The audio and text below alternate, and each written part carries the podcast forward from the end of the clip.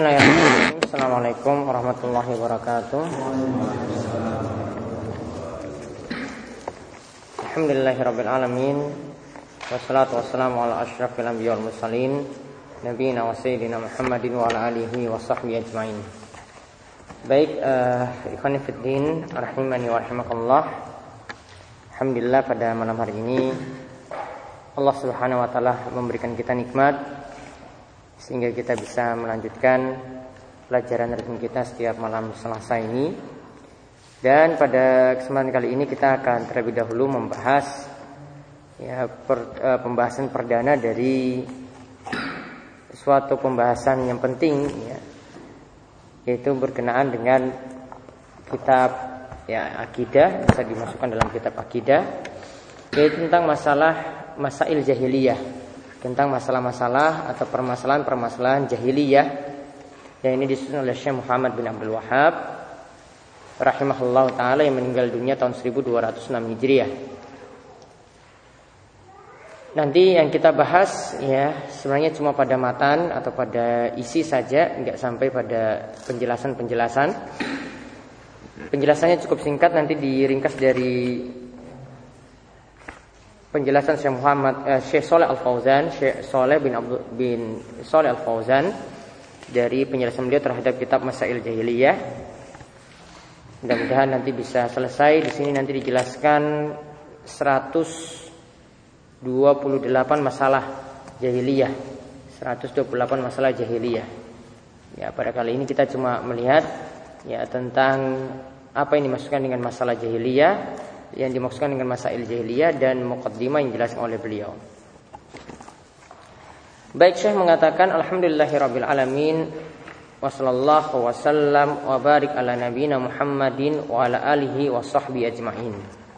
Segala puji bagi Allah, Rabb semesta alam dan semoga salawat dan salam tetap tercurahkan kepada Nabi kita Muhammad kemudian keluarga dan juga seluruh ya sahabatnya. Amma ba'du. Syekhul Islam Muhammad bin Abdul Wahab rahimahullah taala fi muqaddam fi muqaddimati risalatihi Masail Jahiliyah.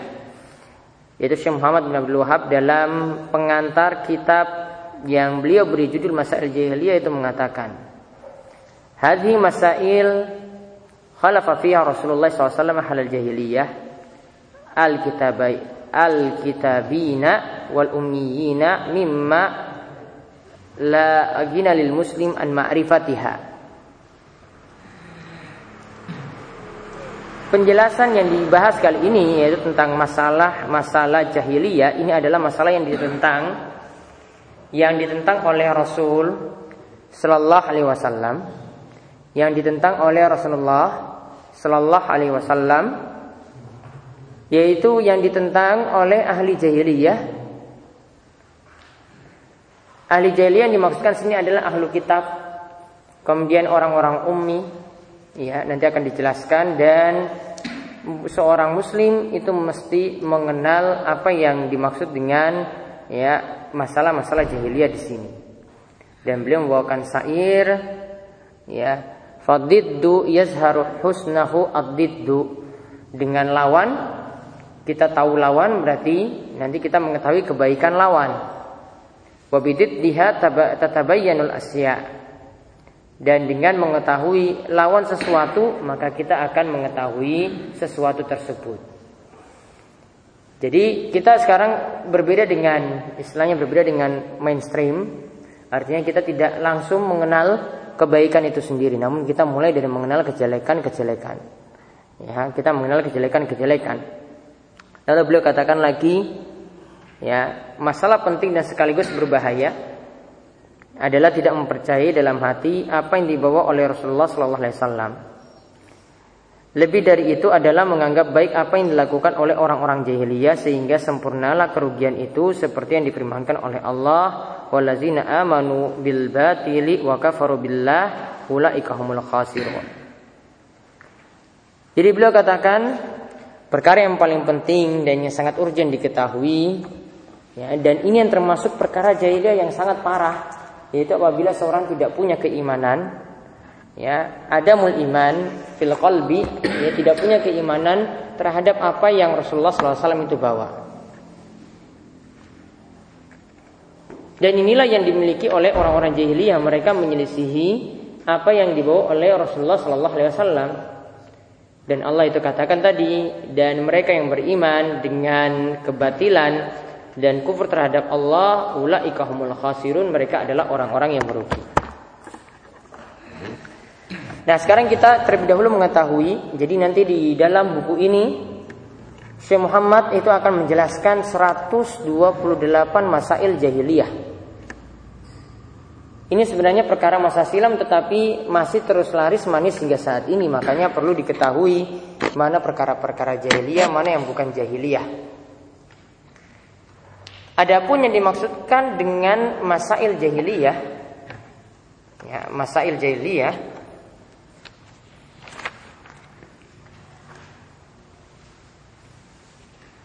Di tadi sudah disinggung oleh Syekh dan silakan lihat di halaman yang ke 8 di sini, 8 Romawi ya kalau di terjemahan.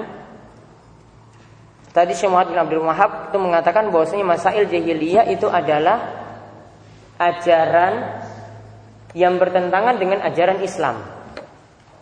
Ajaran yang bertentangan dengan ajaran Islam. Baik ajaran ini sebelumnya dilakukan oleh ahli kitab oleh orang-orang ummi yang tidak diberi kitab dan perkara ini mesti diketahui oleh seorang muslim. Nah, jadi beliau intinya menjelaskan yang dimaksudkan masa jahiliyah adalah perkara-perkara sebelum Islam itu datang. Ini dilakukan oleh apa? Ahli kitab dan juga orang-orang yang ummi yang tidak memiliki kitab seperti kita. Dia tidak memiliki kitab. Artinya tidak ada wahyu dari ilahi. Ya, dia punya kitab sendiri yang dibuat sendiri oleh manusia. Seperti Hindu misalnya punya apa? Weda. Buddha? Hah? Kitab Buddha, kitab Hindu kan itu bukan kitab wahyu dari ilahi, namun buatan tangan manusia itu sendiri. Ya. Mereka masuk kitab bukan ahli kitab lagi, namun masuk kaum ummi. Ya, karena tidak memiliki kitab yang merupakan wahyu dari ilahi. Jadi intinya segini sekali lagi masail jahiliyah itu adalah perkara-perkara yang bertentangan dengan ajaran Islam. Ya, ini poin penting yang perlu dicatat. Masail jahiliyah itu adalah perkara-perkara yang bertentangan dengan ajaran Islam. Nah, kemudian di sini beliau sebutkan ahli kitab. Ya. Di sini sebutkan ahli kitab dan ummi. Ahli kitab itu kalau diistilahkan dengan ahli kitab ya yang dimaksudkan itu Yahudi dan Nasrani. Yang dimaksudkan adalah Yahudi dan Nasrani. Ya di sini beliau katakan yang dimaksudkan dengan mereka ahli kitab itu adalah dari kalangan Yahudi dan Nasrani. Ahli kitab sendiri itu punya kitab. Yaitu Yahudi punya kitab yaitu Taurat, Ya. Kalau Nasrani punya kitab yaitu in Injil. Namun Injil itu punya dua bagian. Ada perjanjian yang perjanjian lama yang berasal dari Taurat. Ada yang diistilahkan dengan perjanjian baru. Ya, kalau pernah buka-buka Injil misalnya ada pernah dengar ini, ada istilah perjanjian lama, ada istilah perjanjian baru. Kalau perjanjian lama itu dari Taurat. Kemudian perjanjian baru ini untuk menyempurnakan perjanjian lama tadi. Ini yang terdapat dalam Injil. Injil jadi ada dua, ada ajaran Yahudi berarti juga ada ajaran Nabi Isa. Namun Nabi Isa itu datang untuk menyempurnakan ajaran Yahudi tadi. Nah, kitabnya Injil tadi. Namun Injil ini lebih sempurna daripada kitabnya orang Yahudi.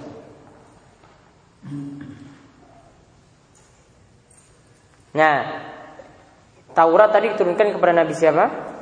Musa, kemudian Injil diturunkan kepada Nabi Isa alaihissalam.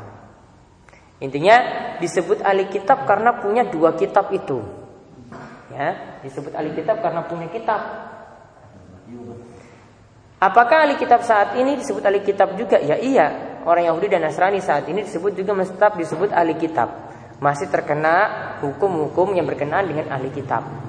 Misalnya ya terkena hukum e, daging sembeliannya itu masih halal untuk dimakan. Kalau di ahli kitab selama tidak diketahuan kalau dia menyebut nama selain Allah. Ya, kalau aslinya kita tidak tahu asalnya makanannya itu masih boleh dimakan yaitu makanan daging sembelihannya. Kemudian disebutkan oleh saya juga di sini yang termasuk ajaran jahiliyah juga ajaran dari orang-orang ummi. Apa yang dimaksud dengan ummiyun di sini? Di sini disebutkan sedangkan orang-orang ummi atau buta huruf itu maksudnya adalah orang-orang Arab yang tidak menganut ajaran apa pun disebut ummi karena mereka layak rok walayak tub. Mereka tidak bisa membaca dan tidak bisa menulis. Ya, tidak bisa membaca dan tidak bisa menulis, tidak bisa baca, tidak bisa tulis. Disebut ummi, buta huruf. Jadi secara umum mereka tidak bisa baca, tidak bisa tulis. Disebut ya ummi, lawan dari ahli kitab tadi. Kalau ahli kitab punya kitab bisa baca, bisa nulis. Namun kalau ummi itu tidak bisa baca, tidak bisa nulis.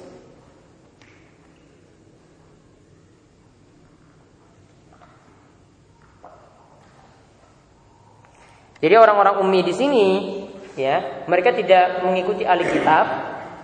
Mereka tidak punya kitab. Ya, mereka disebut ummi dan inilah Rasul diutus ke tengah-tengah mereka. Wallazi ba'atsa fil ummiyina rasulan minhum. Rasul itu diutus kepada kaum ummi. Kaum apa tadi ummi? Buta huruf, tidak bisa baca, tidak bisa tulis, tidak punya kitab. Ya. Rasulullah minhum sebagai utusan di tengah-tengah mereka.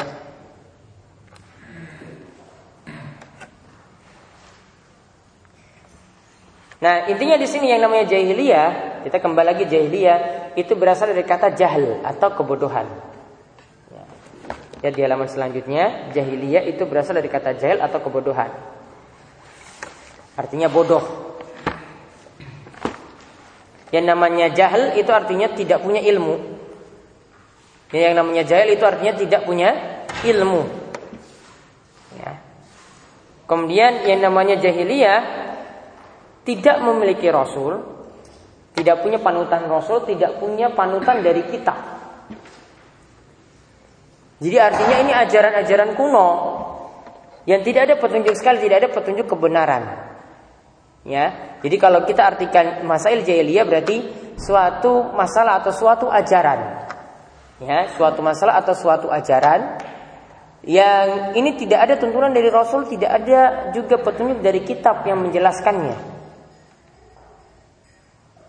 Nah, misalnya Allah Subhanahu wa taala katakan tentang wanita yang berdandan menor yang berhias diri, Allah katakan wala tabarrujna tabarrujal jahiliyatil ula. Janganlah kalian itu berhias diri dan bertingkah laku seperti orang-orang jahiliyah yang dulu di masa silam. Dalam surat Al-Ahzab ayat 33. Di sini digelari orang yang berdandan seperti itu digelari apa? Jahiliyah. Artinya apa? Dandan seperti itu Ya tingkah laku seperti itu tidak ada petunjuk dari Rasul. Juga tidak termasuk ajaran dari Alkitab. Tidak ada petunjuk sama sekali dari Rasul, tidak ada sama sekali petunjuk dari Alkitab. Jadi cuma ajaran yang dibuat-buat, mengada-ngada. Dan itu ada sebelum Rasul Shallallahu Alaihi Wasallam.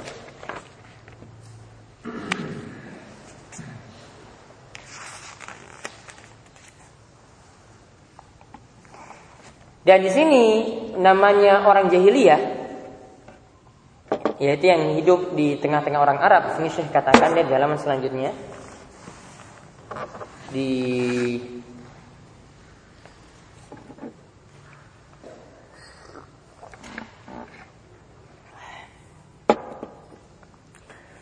tentang kalangan Arab sekarang kita lompat.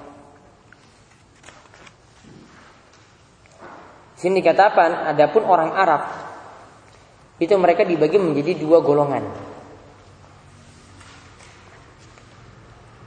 Ini terhadap ajaran yang mereka anut ya, terhadap ajaran yang mereka anut. Ada satu kelompok itu mengikuti agama terdahulu. Berarti dia hidup sebelum Nabi Shallallahu Alaihi Wasallam, dia mengikuti ajaran sebelumnya. Ya, ajaran sebelumnya itu ada ajaran Yahudi, ada ajaran Nasrani, ada ajaran Majusi. Ikut ajaran tersebut. Dan ada golongan kedua, atau kelompok yang lainnya yang masih berada di atas ajaran yang hanif yang lurus. Yaitu masih mengikuti ajarannya Nabi Ibrahim dan Ismail. Apalagi di Hijaz di negeri Makkah Al-Mukarramah juga masih memegang teguh ajarannya Nabi Ibrahim dan Nabi Ismail.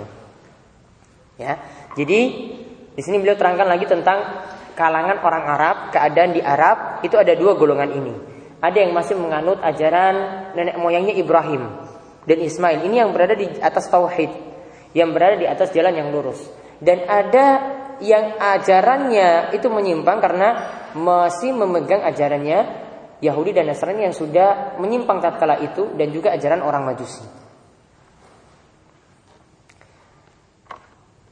Nah, intinya di sini kita lihat ada beberapa hal misalnya yang disebutkan dengan istilah jahiliyah dan ingat istilah jahiliyah itu selalu bermakna celaan.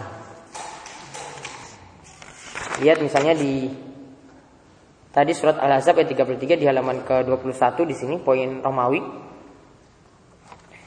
Ya, disebutkan yang namanya dan dan jahiliyah tadi ini dikatakan dalam surat Al-Ahzab ya wala tabarrujna tabarrujal jahiliyatil ula Janganlah kalian itu berdandan seperti dandannya orang-orang jahiliyah terdahulu. Nah, ini disebutkan di sini ya Allah Subhanahu wa taala itu melarang istri istri Nabi sallallahu alaihi wasallam untuk berhias. Yaitu menampakkan perhiasan di jalan-jalan di depan manusia ya. Karena wanita-wanita jahiliyah itu bersolek dan bahkan mereka itu membuka aurat mereka seperti ketika wanita-wanita itu juga berputar mengelilingi mereka dan mereka melihat hal itu termasuk kemegah-megahan. Jadi ini salah satu istilah jahiliyah yaitu dalam masalah wanita. Yang mereka disebut perilakunya itu perilaku jahiliyah ketika mereka itu berdandan menor ya berdandan berhias diri ketika keluar rumah. Kemudian lagi contohnya lagi yang menunjukkan celaan lagi seperti dalam firman Allah Subhanahu wa taala surat Al-Fatah ayat 26. Isja'al allazina kafaru fi qulubihimul hamiyata hamiyatal jahiliyah. Ketika orang-orang kafir itu menanamkan dalam hati mereka kesombongan yaitu kesombongan jahiliyah. Maka ini juga menunjukkan bahwasanya kesombongan di sini ya kalau ada orang itu memilikinya itu juga termasuk hal-hal jahiliyah yang mesti ditinggalkan. Karena di sini dalam konteks ayat ini dicela Ya, jadi perkara jahiliyah itu selalu dicela. Contoh yang lainnya lagi. Contoh yang lain-lainnya lagi yang disebutkan dalam hadis. Dia hadis yang paling bawah. Nabi Shallallahu Alaihi Wasallam itu bersabda, "Man mata walaysa fi unukihi bay'atun mata mitata jahiliyatin." Barang siapa yang mati dan di lehernya itu tidak ada pembaiatan. Dan dia itu tidak berbaiat kepada pemimpin. Maka dia itu matinya adalah seperti mati orang jahiliyah. Berarti mati seperti ini ya ini berarti mati yang tercela. Ya, jadi kita masih membicarakan kenapa kok kita membahas jahiliyah di sini? Karena perkara-perkara jahiliyah itu biasanya perkara yang tercela. Ya kesombongan tadi tercela. Kemudian yang ada di sini apa mati tanpa berbayat pada pemimpin. Apakah di sini jadi mati kafir? Tidak. Dikatakan matinya seperti mati jahiliyah maksudnya karena orang jahiliyah itu tidak mau punya pemimpin. Tidak mau punya penguasa, tidak ada yang mau menguasai mereka. Mereka ingin hidup bebas. Ya, tidak ada aturan, tidak ada aturan yang mengikat. Maka kalau ada orang yang dia tidak mau berbaikat, tidak mau berjanji setia pada pemimpin atau gampangnya dia tidak mau taat pada pemimpin, berarti sifat dia itu adalah sifatnya orang-orang jahiliyah, sifat yang tercela. Jadi kita masih membahas di sini sifat-sifat seperti ini adalah sifat yang tercela.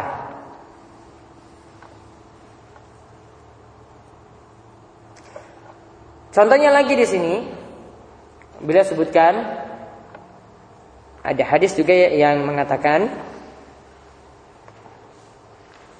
tentang orang yang mencela orang lain dengan dengan celaan orang hitam. Ya, yang mencela orang lain dengan celaan orang hitam.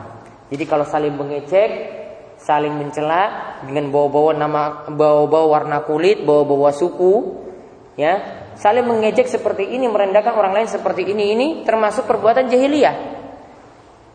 Di sini dikatakan, ya Nabi SAW itu pernah mendengar seseorang yu'ayyiru akhahu, dia itu menjelek atau mempermalukan saudaranya.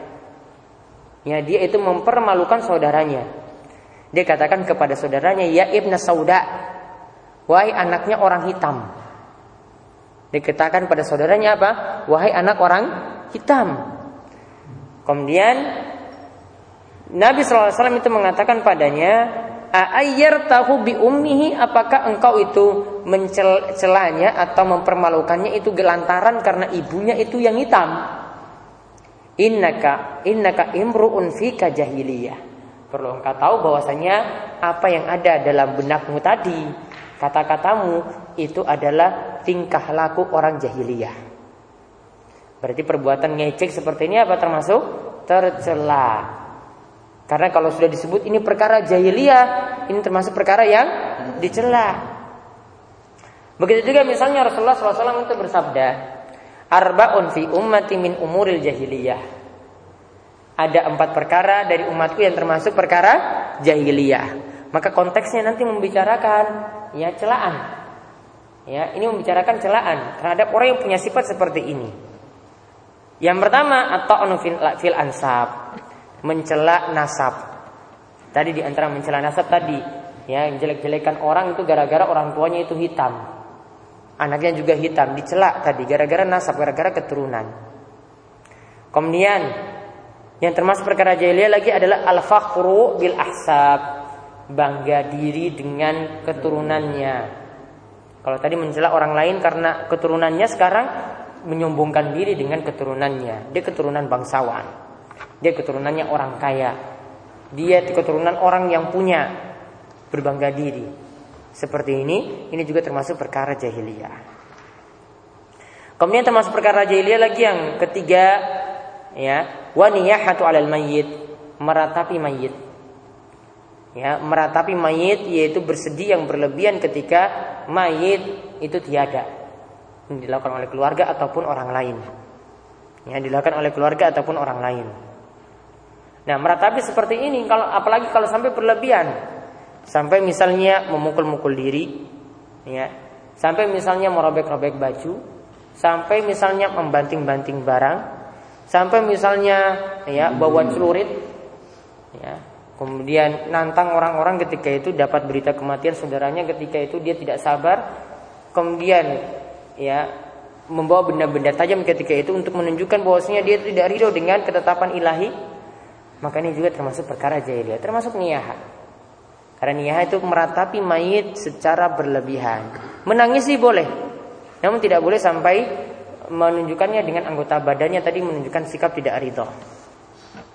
Kemudian yang keempat, wal istisqa bin nujum, yaitu meminta hujan ya atau menyatakan turunnya hujan itu karena sebab bintang-bintang.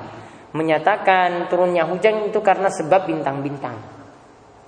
Ya. Jadi kalau kita kalau hujan itu turun bukan karena bintang-bintang itu hujan tersebut turun namun hujan itu turun karena berkat karunia dan rahmat Allah Subhanahu wa taala. Nabi ajarkan ketika selesai turun hujan, beliau itu katakan mutirna bifadlillahi wa rahmatihi.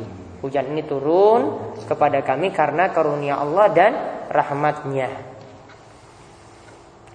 Maka hadis-hadis yang tadi semuanya itu menunjukkan bahwasanya perkara jahiliyah semuanya tercela. Jadi kalau dikatakan dalam hadis, ini adalah perkara jahiliyah. Ini adalah tingkah laku orang jahiliyah.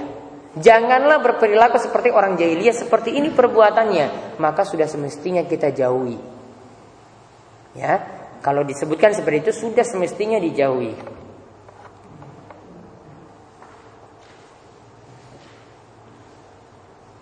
Namun kata Syekh Muhammad bin eh, Syekh Saleh Al Fauzan, Jahiliyah itu ada dua macam. Tingkah jahiliyah itu ada dua macam. Yang satu sudah punah saat ini, yang satu itu masih tetap ada.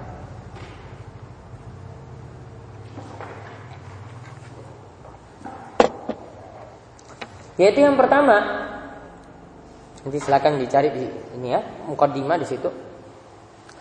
Yaitu sifat jahiliyah Ya. Sifat jahiliyah yang itu ada dalam setiap tingkah laku, semua tingkah laku. Ya, semua tingkah lakunya itu jahiliyah. Maka ini sudah punah dari orang Islam. Tidak boleh kita katakan pada seseorang kamu itu jahiliyah, masih jahil. Ya, masih berada di masa jahiliyah tidak boleh. Ada bentuk jahiliyah yang kedua, yang ini masih ada di tengah-tengah umat kita, yaitu jahiliyah perkara jahiliyah yang sifatnya parsial. Masih ada sebagiannya di tengah-tengah kita. Yang lain-lain sudah menutupi aurat misalnya. Tapi ada sifat kesombongan masih ada merendahkan orang lain masih ada merendahkan nasabnya masih ada berbangga dengan keturunannya masih ada. Ini yang sifatnya parsial, cuma ada sebagian saja sifat ini dalam tubuh umat Islam. Ya. Jadi tidak semuanya tidak semuanya itu ada. Artinya ini masih tetap terus laris manis hingga saat ini masih tetap jadi warisan dari orang-orang jahiliyah tapi tidak dalam seluruh perkara. Jadi ingat jahiliyah yang tidak boleh kita sematkan, tidak boleh kita sandarkan pada orang Islam itu apa? Jahiliyah secara umum. Artinya kita katakan kamu ini orang jahil, orang jahiliyah, nggak boleh. Namun kalau kita katakan sifat ini adalah sifat jahiliyah masih boleh, karena kita cuma menanya, menyatakan sebagian dari perbuatan orang-orang jahiliyah masih ada di situ. Namun kalau kita katakan kamu itu orang jahiliyah, orang jahiliyah tidak ada lagi saat ini. Ya, apalagi ketika Islam itu sudah datang, mereka sudah beriman kepada Allah dan Rasulnya. Sifat jahiliyah sudah hilang. Ya, mereka sudah mau taat pada Allah dan Rasulnya, sifat jahiliyah sudah sudah hilang.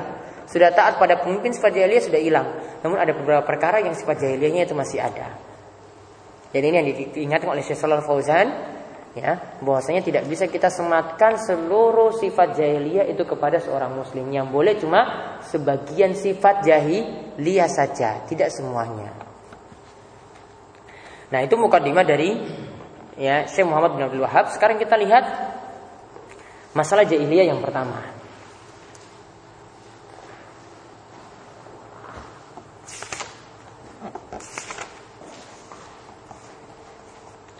Ini yang jadi pokok dari permasalahan jahiliyah dan ini jadi permasalahan utama. Yaitu doa ul aulia wasolihin. Yaitu berdoa pada wali-wali dan orang soleh. Ya berdoa pada wali-wali dan orang soleh. Masih ada nggak tradisi seperti ini? Masih. Masih terus jadi warisan dari nenek moyang dahulu, dari nenek moyang sebelum Islam. Ya, ini perkara jahiliyah dan ini jadi perkara besar. Yang di mana Rasul Shallallahu Alaihi Wasallam itu diutus tuh karena tujuan ini memberantas perkara jahiliyah yang satu ini. Walaqad basna fi kulli ummatin rasulan an ibudullah wa Yaitu kami itu diutus ya yaitu kami mengutus kepada setiap umat yaitu seorang rasul yang tujuannya adalah untuk memerintahkan beribadah kepada Allah saja mentauhidkan Allah dan menjauhkan mereka dari taugut penyembahan kepada selain Allah jadi para nabi ini memberantas sifat jahiliyah yang pertama ini apa yang dimaksud di sini? Beliau katakan innahum yata'abbaduna bi isyraqis salihin fi du'a illahi wa ibadatihi. Yaitu orang-orang jahiliyah itu menyembah yang melakukan ibadah dengan berbuat syirik di mana Allah diduakan dengan orang soleh. Allah disekutukan dengan orang orang-orang soleh dalam masalah doa dan ibadah terhadap mereka. Contohnya seperti apa? Misalnya ada sebagian orang itu mengagungkan orang soleh atau mengagungkan wali katakan bahwasanya wali yang sudah mati ini dikatakan wali Allah tidak mungkin mati. Ya, saya yakin wali Allah masih tetap hidup. Dan mereka itu mendengar doa-doa kami untuk disampaikan kepada Allah. Mereka sebagai perantara wali ini untuk disampaikan kepada Allah. Maka datang ke kuburan wali, lakukan wisata spiritual, kemudian datang ke kuburan wali, kemudian minta pada wali tidak mintanya langsung, hajatnya tidak minta langsung pada wali, namun jadikan wali sebagai perantara kepada kepada Allah. Katakan pada wali, wahai wali, kami punya hajat-hajat seperti ini. Ya, dagangan kami ini belum laris-laris. Ya, Abu Malik Haris, tolong sampaikan ya. Wali tolong sampaikan pada Allah. Berarti kan dia sudah minta. Wali, wali tolong sampaikan pada Allah. Tolong sampaikan itu berarti kan sudah minta. Tolong sampaikan pada Allah, sampaikan hajat kami ini. Ya, sampaikanlah hajat-hajat kami ini.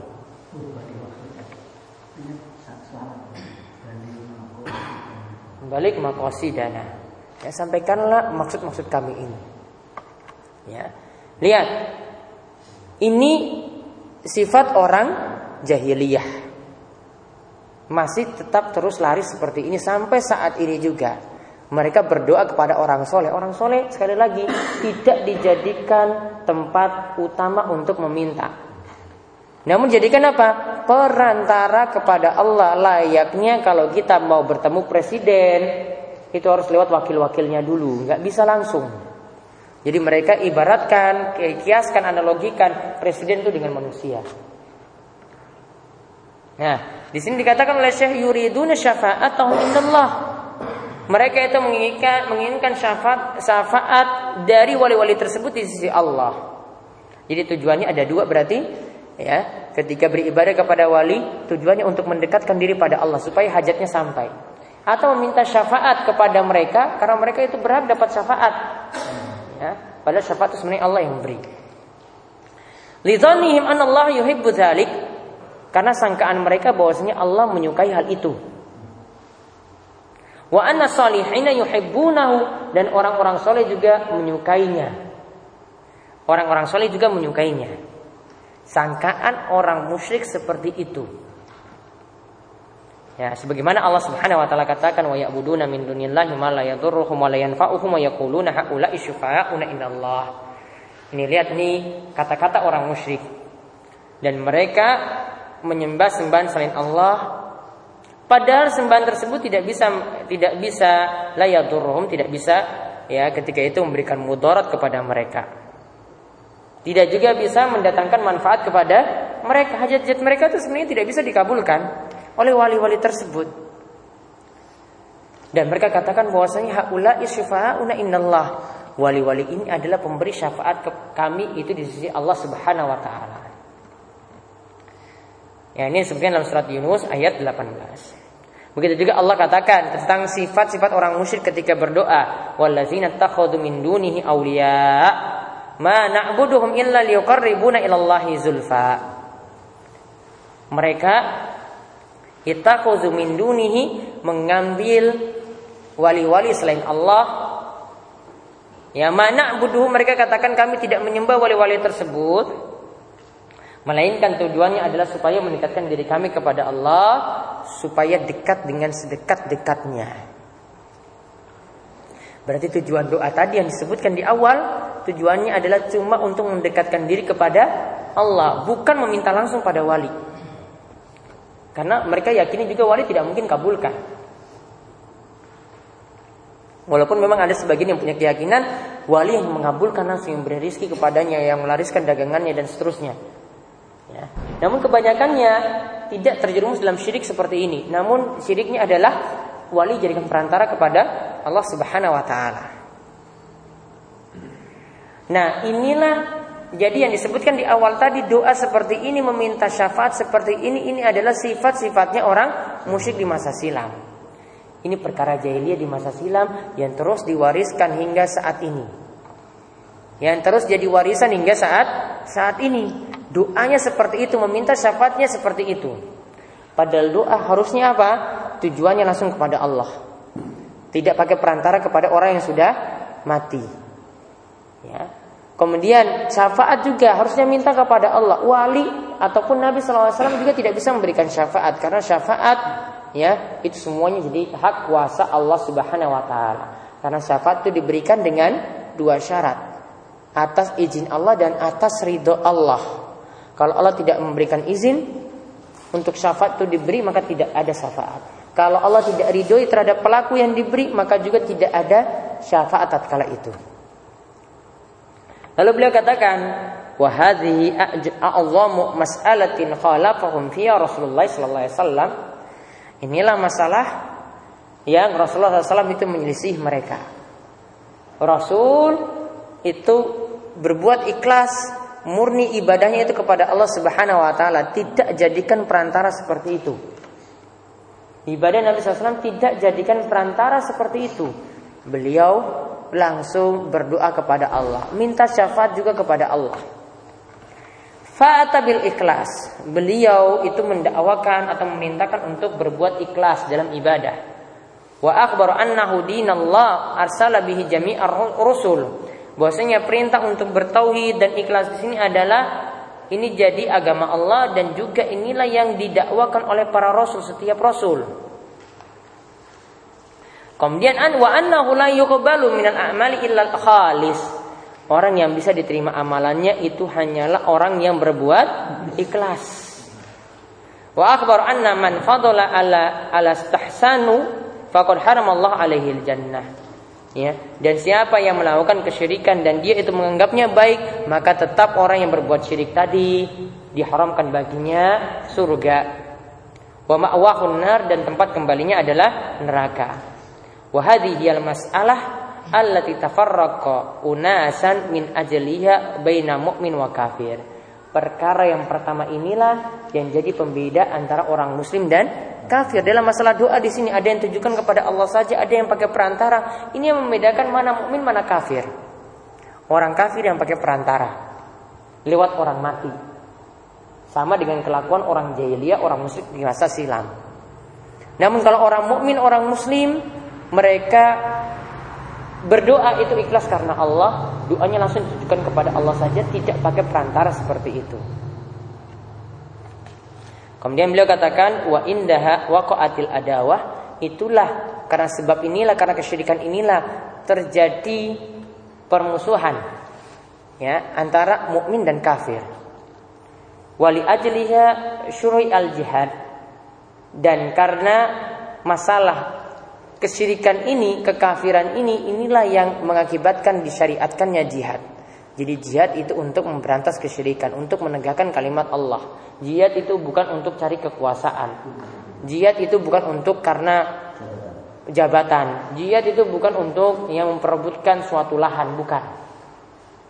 Sebagaimana Allah katakan, wa qatiluhum hatta la takuna fitnatun wa yakuna dinu kulluhu lillah. Dan perangilah mereka supaya jangan ada fitnah dan supaya agama itu semata-mata untuk Allah jika mereka berhenti dari kekafiran maka sungguhnya Allah Maha melihat apa yang mereka kerjakan. Jadi gara-gara sebab adanya kesyirikan inilah yang membuat ada mukmin, ada kafir dan ini juga yang mengakibatkan ya disyariatkannya jihad. Jihad itu ada karena ada mukmin, ada kafir, ada yang berbuat kesyirikan. Maka untuk kalimat Allah itu ditegakkan supaya tauhid itu tetap berdiri, ya, maka disyariatkan jihad untuk memberantas ya kejelekan-kejelekan tersebut. Jadi intinya di sini perkara pertama yang jadi perkara jahiliyah adalah tentang masalah doa kepada wali yang sudah mati atau orang soleh yang sudah mati. Ada yang berdoa langsung atau ada yang cuma jadikan peran perantara. Kalau isinya di dalamnya sudah ada permintaan kepada wali tersebut, doa kepada wali berarti itu termasuk perkara jahiliyah dan termasuk kesyirikan. Namun kalau keyakinannya cuma berdoanya itu afdal di kuburan wali, lebih utama berdoa itu di kuburan wali daripada di tempat lain daripada di masjid. Baca Al-Quran lebih utama di tempat wali daripada di masjid. Ini cuma sampai hukumnya tidak ada tuntunan. Karena tidak ada doa yang ditujukan kepada wali. Doanya kepada Allah. Tapi dilakukan di kuburan. Baca Al-Qurannya juga ditujukan pada Allah. Cari pahalanya untuk Allah. Bukan ditujukan untuk wali. Namun kalau doanya tadi bentuknya perantara kepada Allah, ya ini masuk perkara jahiliyah tadi. Namun berbeda kalau orang cuma menganggap afdolnya berdoa di sisi kuburan wali. Tetap mintanya pada Allah langsung. Maka ini tidak sampai derajat syirik. Karena tidak ada syarful ibadah li ghairillah. Tidak ada pemalingan ibadah kepada selain Allah. Jadi kadang kita mesti rinci. Ya. Namun ini dapat eh, menjerumuskan seorang kepada syirik. Hal ini tadi berdoa di sisi wali tadi dapat menjerumuskan orang kepada syirik. Awalnya cuma punya keyakinan seperti itu. Wah Abdullah ini berdoa di sini. Besok besok yakinnya lagi. Wah wali itu bisa kabulkan loh. Minta lagi pada wali. Ya, makanya ini dikatakan perantara kepada syirik, maka ini juga dihalangi, jangan dilakukan seperti itu. Nah ini yang kita bahas dalam masail jahiliyah yang pertama. Jadi yang kita bahas nanti cuma matan-matan saja, ya penjelasannya tidak kita bahas secara panjang lebar nanti bisa dibaca sendiri tentang penjelasannya. Ada pertanyaan sebelum dilanjutkan dengan fikih?